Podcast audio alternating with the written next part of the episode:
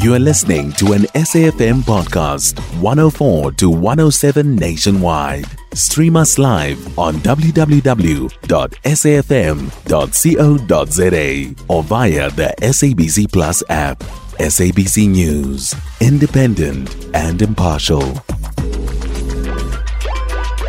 Minister in the Presidency, Khumbudzo Ntshavheni, says that Cabinet has approved the National State Enterprises Bill uh, following the submission of a bill to Parliament for the establishment of a state owned holding company, uh, SOC Limited. Ntshavheni was briefing the media earlier today on the outcomes of the special Cabinet meeting that was held on Friday, the 8th of December.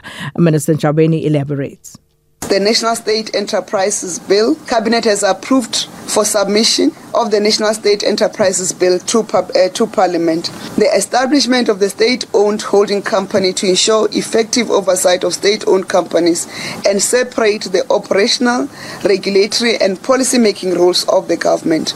The bill proposes the establish, establishment of the State's Asset Management SOC Limited as a holding company for state shareholding of strategic SOCs with the state as a sole shareholder.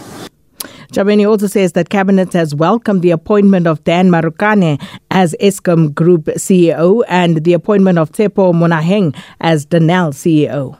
On messages of congratulations, Cabinet extends its congratulations and well wishes to Mr. Dan Marokane on his appointment as the Group Chief Executive Officer of Eskom, Mr. Othaniel Tshepo Monaheng as the Group Chief Executive Officer of Denel, and uh, the minister further says that uh, cabinet expresses its deepest condolences to the families and friends of the 13 mine workers who tragically lost their lives in the recent accident at the Impala Platinum mine.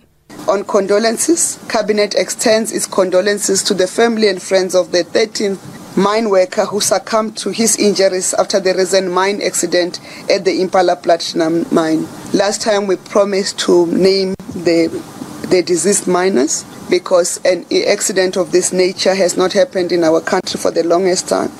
I'll now take the time to read the names of the 13 mine workers who lost their lives in this accident, starting with Kayaletu Joel Bekamani, Vuyani Danga, Dangazela, Magcineni Dlabone, Nedisi Hukwana, Eric Fanisile Libada, Morena Hlomi, Petrus Nare, Mandisi Nkulwana, Zwelethu Nomsuka, Rasilibeledi Elias Ntoyi, Siyabulela Nzume, Lethola Nqeba, and Marumo Shasha. May their souls rest in peace.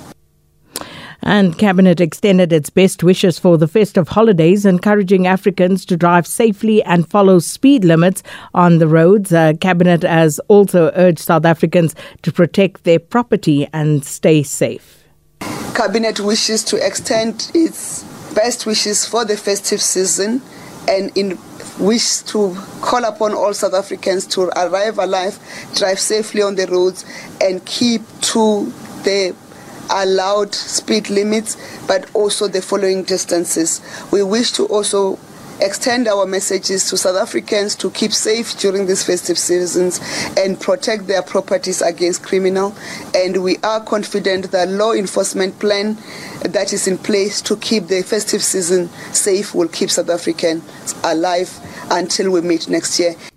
That was Minister in the Presidency, Khumbudzo Ntshavheni, briefing the media on the outcomes of the special cabinet meeting that was held on Friday, the 8th of December 2023. You can find SAFM Current Affairs on 104 to 107 nationwide. Our podcasts are available for download on all our digital platforms. SAFM, leading the conversation.